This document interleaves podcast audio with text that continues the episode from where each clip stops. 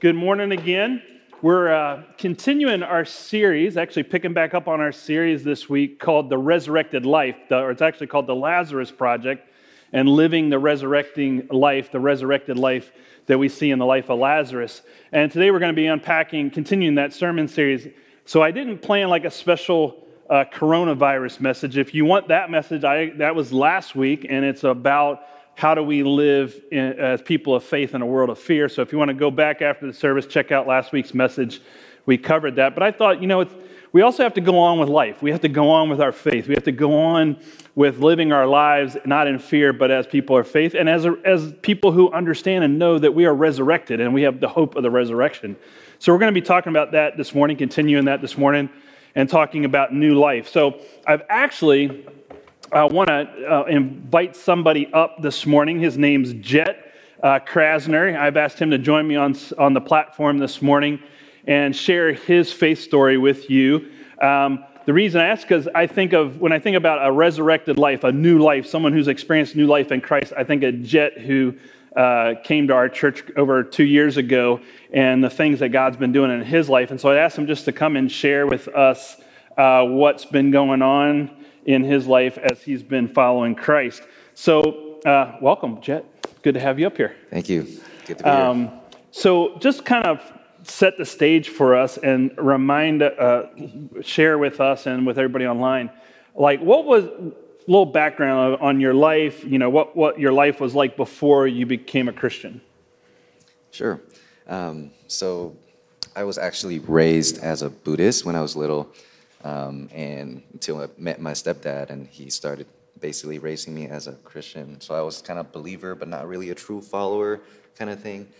Um, and I was very stubborn. Um, I was also very prideful and judgmental just because of where I grew up. And I don't want to blame that on my culture or anything, but I was just the way I am back then. Um, yeah, yeah. So. so you came, so you kind of brought that. So there, but there were some things that happened in your life that kind of brought you to our church one day, and I to tell us what was going on in your life and what kind of brought you here.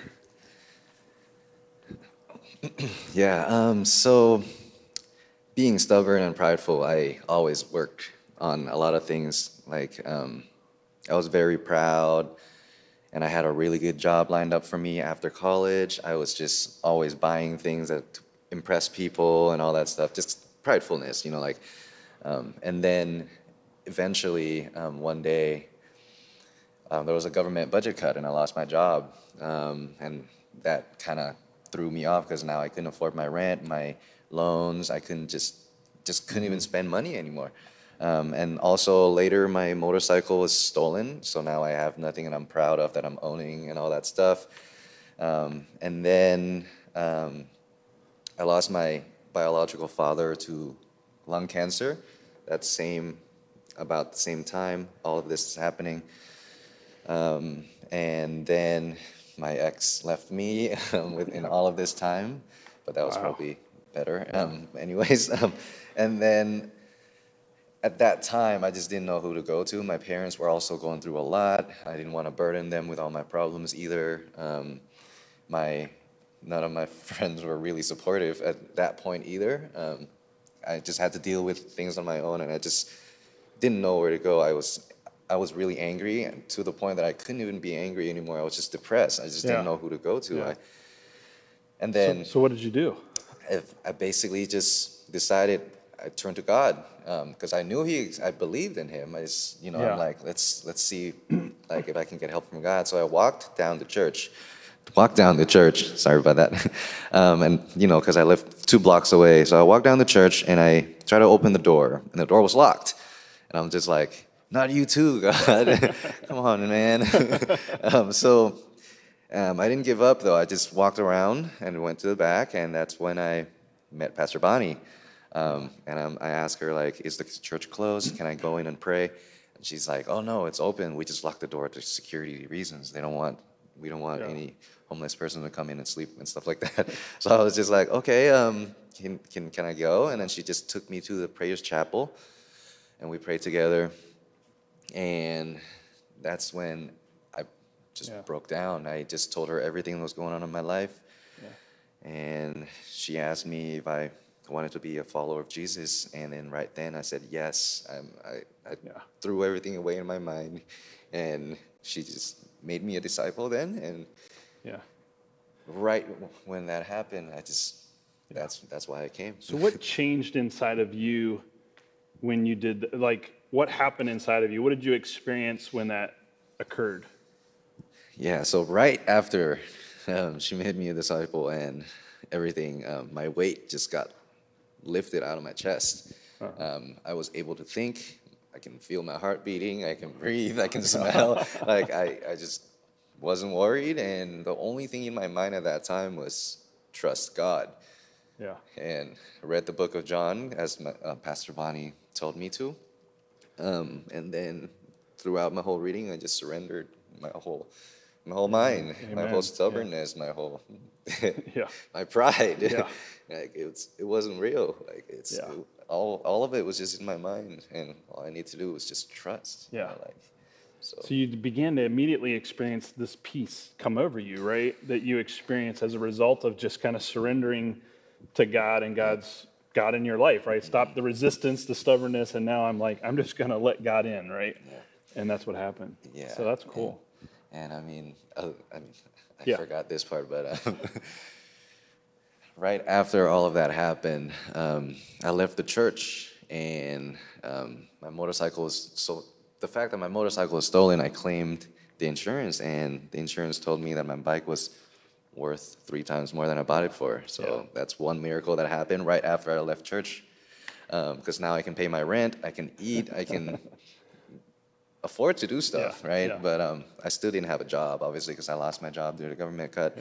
And I just kept following, you know, the word and kept Mm-hmm. expressing, but I wasn't worried. I just knew that I was in good hands. And then eventually I was baptized Yeah. um, a couple months later because it happened right Was it right A- after Ash, around Ash Wednesday? Yeah, it was right on Ash Wednesday, um, and then I was baptized, and then now I got a job with a Christian company.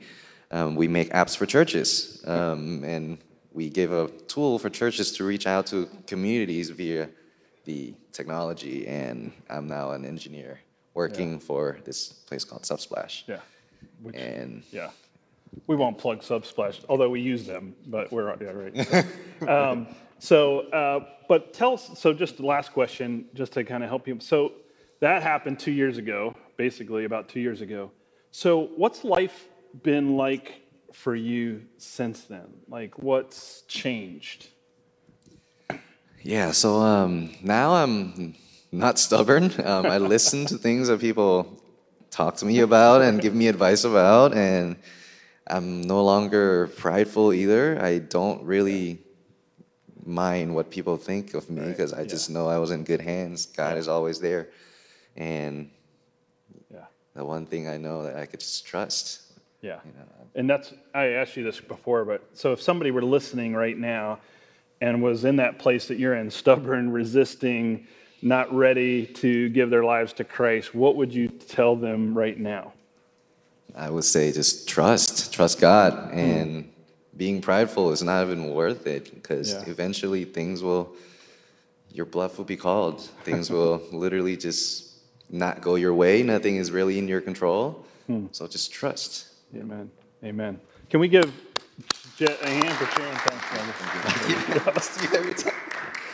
Well, thanks. I just appreciate Jet sharing his story with us because really what we see in Jet, and what I thought of, as I mentioned already, is that this new life, he's been experiencing this new life in Christ that we hope for everybody. You know, even us who've been Christians for 20, 30 years, we still want and desire that new life that God calls us to. So we're going to unpack that this morning. I'm going to start us in a book of Romans. If you're at home right now, you might want to pull out your phone and look at uh, your Bible app, or if you have a Bible somewhere near you, go ahead and grab it. We're going to actually be looking at a passage out of Romans chapter 6. And I'm going to give you, we're going to take it in three chunks this morning. I'm going to give you three snapshots out of the book of Romans chapter 6. We're going to be in chapter 6. So if you're in your Bible this morning and you're not familiar with your Bible, maybe it's the first time you're touching it for a while, it's okay. We're, we, there's no judgment, there's no Bible police around here or whatever to check on that, but just pull that out. Go to the back of your Bible in a section called the New Testament, there are four books called the Gospels Matthew, Mark, Luke, John, and then uh, Acts comes, and then the book of Romans. So that's where you're going to find Romans this morning. We're going to go in chapter six, so look for a big six, and then we're going to start right in verse one this morning, and uh, you can go ahead and go there. But here's what, and it'll also hopefully be on the screen for you, so you don't have to do any of that. So we made it easy for you. So here's what it says in Romans chapter 6. I'm just going to read the first four verses and then unpack it, and then we'll jump in a little bit again. So, what are we going to say? Should we continue sinning so grace will multiply? Absolutely not. All of us died to sin. How can we still live in it? Or don't you know that all who were baptized into Christ Jesus were baptized into his death? Right? So that just as Christ was raised from the dead, so just, uh, oh, wait, I messed up, didn't I? Therefore, we are buried together with him through baptism into his death, so that just as Christ was raised from the dead through the glory of the Father, we too can walk in newness of life.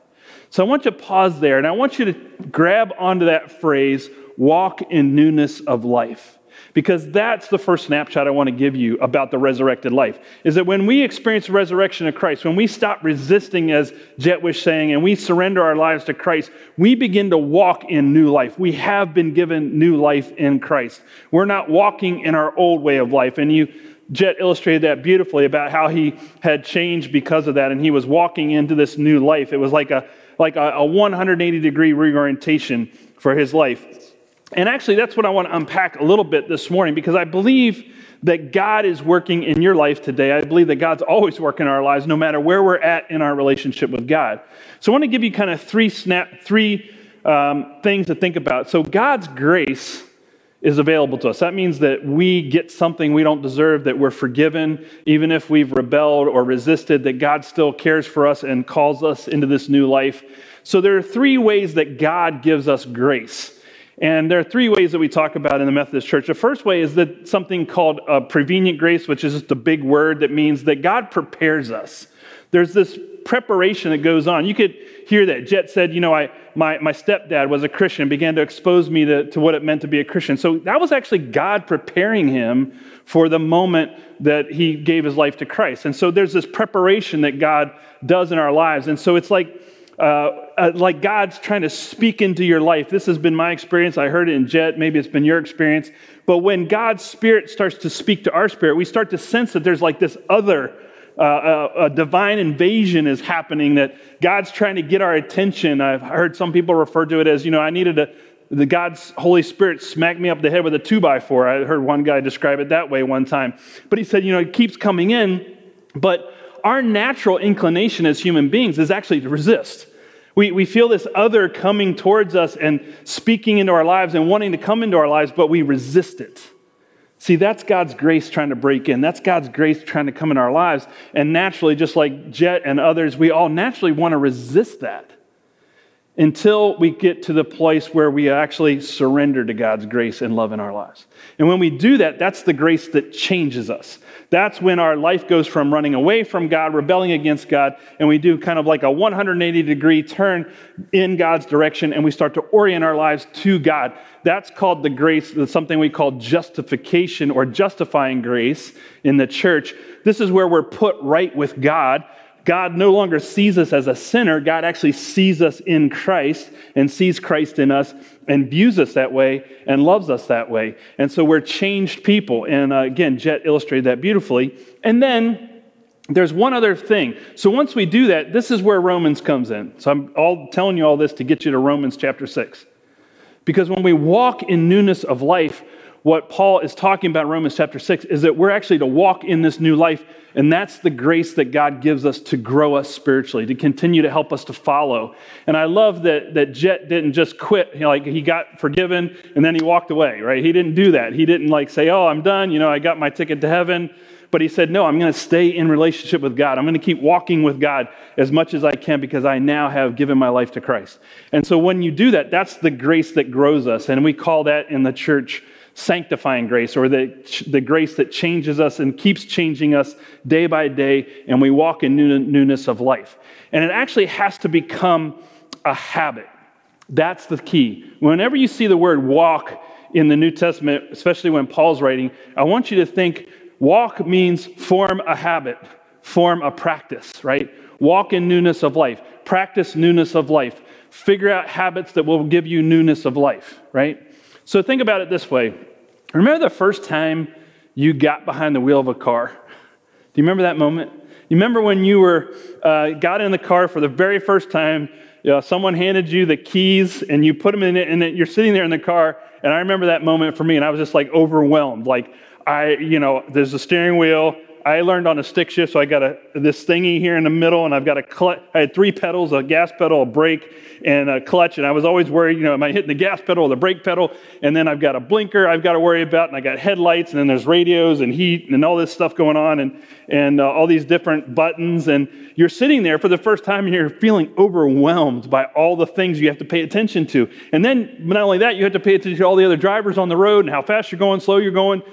Anybody remember that? Anybody remember that moment when you were just overwhelmed at the steering wheel, right? I think sometimes when we come to Christ, we are like new Christians and we're like, oh, wait, I've got to do all these things to get my life together and I got to figure all this out. And it feels very overwhelming at that moment. But what happens is that you change because, as a driver, because you practice it. You keep getting behind the wheel, no matter how nervous you feel. You keep getting behind the wheel every, every day or day after day after day. And the more you do it, the more it becomes second nature. The more you practice it, the more it becomes a part of who you are. That's what it means to walk in newness of life. As overwhelming as it feels at times, that if we just keep practicing day by day, daily, this walk, will eventually become second nature to us. So now, you know, if I get in the car, I can drive my car, I can have coffee, I can have a conversation, or maybe you've experienced just driving home, you know, like from work or something, and you don't even remember driving home. Have you ever had that experience where you just don't even remember it? You just show up and you're like, how did I get here? I don't even remember driving. Because it's so second nature, right? It's a part of who you are, it's intuition uh, and you got there. And that's the way Paul wants us to have this newness of life, where it becomes second nature to us. But the key to getting to that point is practicing daily habits of no longer being a sinner, but considering ourselves dead to sin, resurrected to this new life in Christ. So that's how that works. So, snapshot one is you and I are, have a new life in Christ. Snapshot two, let's jump ahead. Romans chapter 6, we're going to read the next six verses, verse, starting in verse 5 to verse 11. Now it says, If we were united together in death like his, we will also be united together in a resurrection like his. We've been talking about the resurrected life. This is what we know.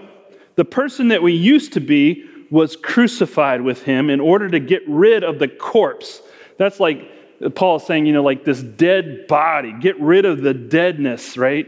that had been controlled by sin that was actually killing us and destroying our lives, that that way we wouldn't be slaves to sin anymore. Because a person who has died has been freed from sin's power. But if we died with Christ, we have faith that we will also live with him. We know that Christ has been raised from the dead and he will never die again. Death no longer has power over him. He died to sin once and for all with his death, but he lives for God with his life. In the same way, you also should consider yourselves dead to sin, but alive for God in Christ Jesus. So here's the point Paul says all that to get to that one point that we have this new identity. We're dead to sin, and we're alive to God now. When we come to Christ, when we experience that grace, that life changing grace in our lives, we are no longer uh, under sin. We are alive to God. And that gives us that new life as well. So, actually, Paul says this a couple times in the passage that he talks about this new identity, really, that we need to be taking on. That we no longer see ourselves, and I think this is something I hear in the church a lot. You know, we refer to ourselves, even in the church, as sinners. You know, I've even said that. You know, I'm a sinner in need of God's grace. We say that all the time. We, we, it's somehow we, we've taken on this identity as sinner and we've forgotten that we actually are not, that's not our identity anymore. That our identity now is alive to God. We're, we're dead to sin and alive to God. So I want you to think about that uh, concept because uh, that's the new the snapshot we want to give you. Second one, we have this new identity and start to live into this new identity. Uh, I just started reading a book called Atomic Habits. who our worship leader, Ed, uh, uh, told me about and gave me a copy of. So I started reading it. And uh, one of the things they talk about in terms of forming a new habit, which was what we're talking about, new life, if you want to form a new habit, it's not just about changing the behavior. You actually have to change the way you practice, which we talked about, like driving the car. But he said there's even a step before that. And I think we have the graphic there for that out of the book. So if you see, if we want to change the outcomes of our lives, we have to change the processes that lead to those outcomes. But here's the key notice that in the middle of it all is our identity. We actually have to believe that we're that identity. We actually have to know that that's our identity if we're actually going to change. So if you want to be a healthy person, think of your say to yourself i'm a healthy person right? Take on that identity. If you want to be a christian say i'm a christian you know? If you want to not be a sinner anymore say i'm alive to god. I'm not a sinner. I'm dead to sin. I'm alive to god. So it's the same identity idea. You know i find this to be true in my own life in other areas. So when i grew up uh, i was in, uh, in school. I learned to ski in middle school and i was a part of the ski club in high school. And so you know if you had come to me and say matt are you a skier I would have said, Yes, I'm a skier. That's my identity. Went to college, got a job in the ski industry selling skis, which was great because then I got all the top of the line equipment. I think I even got, we got some of the even the, the coolest outfits, you know, back then. That was some of the cool outfits I got to wear, cool, you know, skis. And, and I got to do all these things and I got to get everything wholesale price. So I had top line equipment, top line gear and I got free lift tickets, which was wonderful when you're in college because you can't afford it. And so their, you know, sales reps are coming to me, hey, go ski and on, on us, you know, and I go, okay, great, I'll go ski on behalf of you. That'd be great. So, you know, it's like getting sponsorships, you know. And so I did all this in college, and then I got married and I had kids. And when you get married and you have kids, certain things start to leave your life, right? Like skiing. So I stopped skiing uh, we stopped skiing. And, and actually, as the kids even got older, we never got to expose them because we just financial reason we couldn't afford it. It's expensive. I don't get my wholesale prices anymore. So we stopped skiing. But if you had walked up to me during that time when we had stopped skiing and said to me, Matt, are you a skier? I still would have said yes, wouldn't I? I still would have identified as a skier. And you know the beautiful thing about it is that a couple weeks ago, my wife and I went skiing at Crystal Mountain, and we got out there on the slopes and it was like, we're back. You know, like the kids are out of the house and now we can go skiing again. You know, we have time, we have more resources. We didn't have the resources when the kids were little. And so we were able to do that. And it was like, it all came back to us, you know, and sure enough, I got going down the hill. It all came back. The turns came back. The speed. And I just, I wanted to go a lot faster than I probably like in my 20s, but now I can't do that anymore. So, but anyway, I'm still a skier, right? It's still a part of who I am. And I would say to you that we have to remind ourselves that we are Christ followers, that Christ lives in us. That's our identity. And that will lead to different practices and different habits and different ways of being. But I want you to think this morning is what is your identity? What is your identity right now? Is it sinner or alive to God? Is it out of God's purview or are you in Christ? What is your identity this morning? Snapshot two. Snapshot three, let's look ahead. Three more verses in Romans chapter 6. So then, this is what Paul says. So then, don't let sin rule your body so that you do it at once. Don't offer parts of your body to sin to be used as weapons to do wrong. Instead, present yourselves to God as people who have been brought back to life from the dead. Resurrection, right? And offer all the parts of your body to God to be used as weapons to do right. Sin will have no power over you because you aren't under law, but under grace. I want you to hear that again. You aren't under law, but under grace. Think about this. Not only are you called, you and I called to a new way of life, and do we have a new identity, but third, we have a new leader. We are no longer under the law. Think about it. We are under grace. And that changes the way we are in life. Uh, the best way to explain this is that, you know, when I was in elementary school, I, had, I was in fifth grade. And I don't, my fifth grade teachers were like, just, I don't think they liked fifth graders to begin with. So I would show up in class, so my friends would show up in class, and my homeroom teacher, which was my main teacher in fifth grade, she was always like laying down the law, you know, and, and telling us what we were doing wrong. And she was always wagging her finger and shaming somebody for doing something wrong. And shame on you. I've actually heard her say that phrase multiple times shame on you. And so I think about how she shamed and was very strict, and, and really, she just didn't really like us. I got the impression that this is a teacher that doesn't like fifth graders. I don't know why she was teaching fifth grade, but she just didn't like fifth graders. So then, you know, I, I enjoyed the afternoon because I got to go over to math class and another teacher's class, but I don't think he liked, I don't think he liked the kids either because uh, one day I'm sitting in class and I'm doing a math problem in math class, and all of a sudden this chalkboard eraser, not a dry erase eraser, but a chalkboard eraser full of chalk dust comes out at me out of the corner of my eye and hits me in the head and chalk dust is flying out and I get hit in the head. I'm like, what did I do? And then the, the teacher was so mad. I mean, the teacher was literally livid because the guy next to me was goofing off. And so he wanted to get his attention. So he took the eraser and he flung it as hard as he could across the classroom, but he missed the guy, missed the guy next to me and hit me in the head. And I think about this moment and I'm like, oh my gosh, like, do I get to sue somebody now because of this, right? But this is just my upbringing, right? You, you do that today in a classroom and you lose your job probably. But that's what it was like. And I thought to myself, do these teachers even want to be here? Do they even like us? And I think sometimes when we're under law, we look at God that way. We look at God and we say, God, are you just all about me behaving and doing the right thing and under this law? And are you just going to punish me and throw erasers at me when I do something wrong, right? I mean, that's like under this regime of law. I, and some of us look at God that way. We look at God as like this law, uh, you know, and laying down the law, right? Shame on you. But that's not what Paul says. Paul says we're not under that regime anymore. We're under a brand new regime, a regime of grace. Now, fast forward to sixth grade. My sixth grade teacher was a beautiful woman who loved to teach sixth graders. And she was always taking care of us, looking out for us, and she was very compassionate towards us. Now, here's the thing she had rules. She had boundaries. She had structure. She still assigned homework and expected us to do homework. She still had expected us to sit still in class. She expected all those things of us, but she cared about us. She loved us. She loved teaching. She loved being in the classroom with us. She loved having us around. And you know what changed in us? Is we wanted to please her because she loved us. And so we wanted to do what she asked us to do. She, we wanted to do our homework because she cared about us. We wanted to because she cared about us. She actually liked us.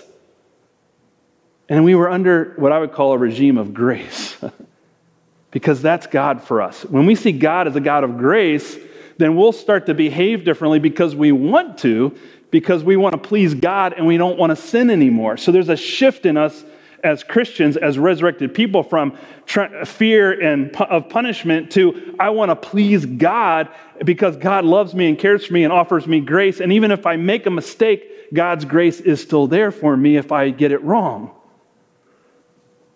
See, that's how it works. We're not under a regime of law, we're under a regime of grace. And so we please God, we follow God, as Jet illustrated as well, because we love God and God loves us. It's a love relationship, it's compassion, it's grace that we're under. And we live under this grace. I think the best way to sum up this idea is to tell you a really short story. And that is about a drunk man. He was a drunkard. And there was a knock on his door one day. And so he goes up to the door and he opens the door, and there stood Jesus. And Jesus said, Can I come into your life? And the drunk man said, Yes, you can come in. So he opens the door, invites Jesus into his life, closes the door. They sit down. They're having lunch at the kitchen table in the man's house. And as they're discussing and talking and being in relationship together and fellowshipping together and having lunch together, there's another knock on the door. The drunk man, in his wisdom, says to Jesus, You get it. So Jesus gets up from the table, goes up to the door, opens the door to this knock, and on the other side of the door is the devil. The devil standing there at the door. And the devil sees Jesus in this man's house. And here's the devil's response I must have the wrong house. Sorry to bother you. And he leaves. When Christ is in your life, know that when sin comes knocking, Christ is there. and sin no longer has power over you. That is your new identity. That is your new leader. That is your new life in Christ. So if you're watching online, and we're going to pray in just a minute, and I would say to you, you heard Jet's testimony, you've heard Romans 6. But I would say to you that if you're like Jet right now, if you're in a place right now in your life where you've been running from God, where you've been resisting God in your life, I want to invite you to pray just as Jet prayed and ask Christ into your life. And I'm going to give you an opportunity to do that. And if you feel that, uh, go into our comment box right now let us know online or connect with us through our, our app on a Connect card. Fill out, let us know. We want to know about that. We want to pray with you. So we'll find a way to do that uh, after the service. But I want to bring up so if you're gathered, so that's one thing. So if you're in that place that you find yourself like Jet, I want you to give you an opportunity to give your life to Christ, to experience this new life in Christ as well.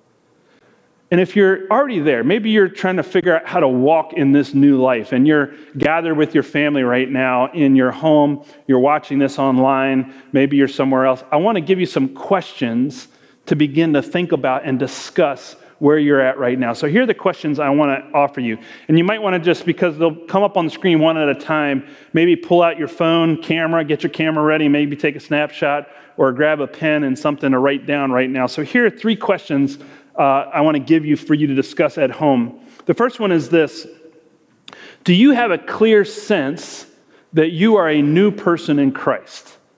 And what are the reasons you sense this? Do you believe this? Do you know this, right? That's question one. Do you have a clear sense that you are a new person in Christ? What are the reasons you sense this? Number one. Number two question is this What identity issues are you currently struggling with in your relationship with God? How do you see yourself in relationship to God? And is there an identity issue there? And how does Romans 6 help? And maybe unpack Romans 6 with the people around you with this question as well. Go back to the verses, look at them. And then the third question is this third and last question is this What steps are you taking to live this new life in Christ? Or what steps would you like to take? Because maybe you're not taking them yet, but you're thinking about, oh, I need, I want to take some new steps and form some new habits and get this new identity. So I'd invite you to talk about that as well with the people after you get offline here. But for right now, let's just pray together. God, thank you that you call us and invite us, and you actually knock on the door of our heart and mind, and you, you want to come into our lives. And Lord, there, some of us have been resisting that. We have been pushing you away for too long. And it's time for us to surrender. It's time to say, Come in. We invite you in, Jesus, into our lives. And I pray for anyone right now online who's giving their lives to Christ right now. I just pray that your Holy Spirit would be poured out into their heart and mind, and that they would just give themselves over to you and just experience the peace that comes with surrender to you. That, that whatever's going on in their lives right now, they would know that you, they are your child, your son, your daughter in Christ. So, Lord, I pray that you would impress that upon their spirit right now. And I also pray, God, that you would be at work in our lives as we discuss these questions, as we think about our identity, and that we are dead to sin and alive to God. So help us to be people who are alive to God today. We want to live for you because you love us. And we are no longer under the law, we are under grace and forgiveness. And we have a God who wants to be in our lives. And we thank you in Jesus' name. Amen.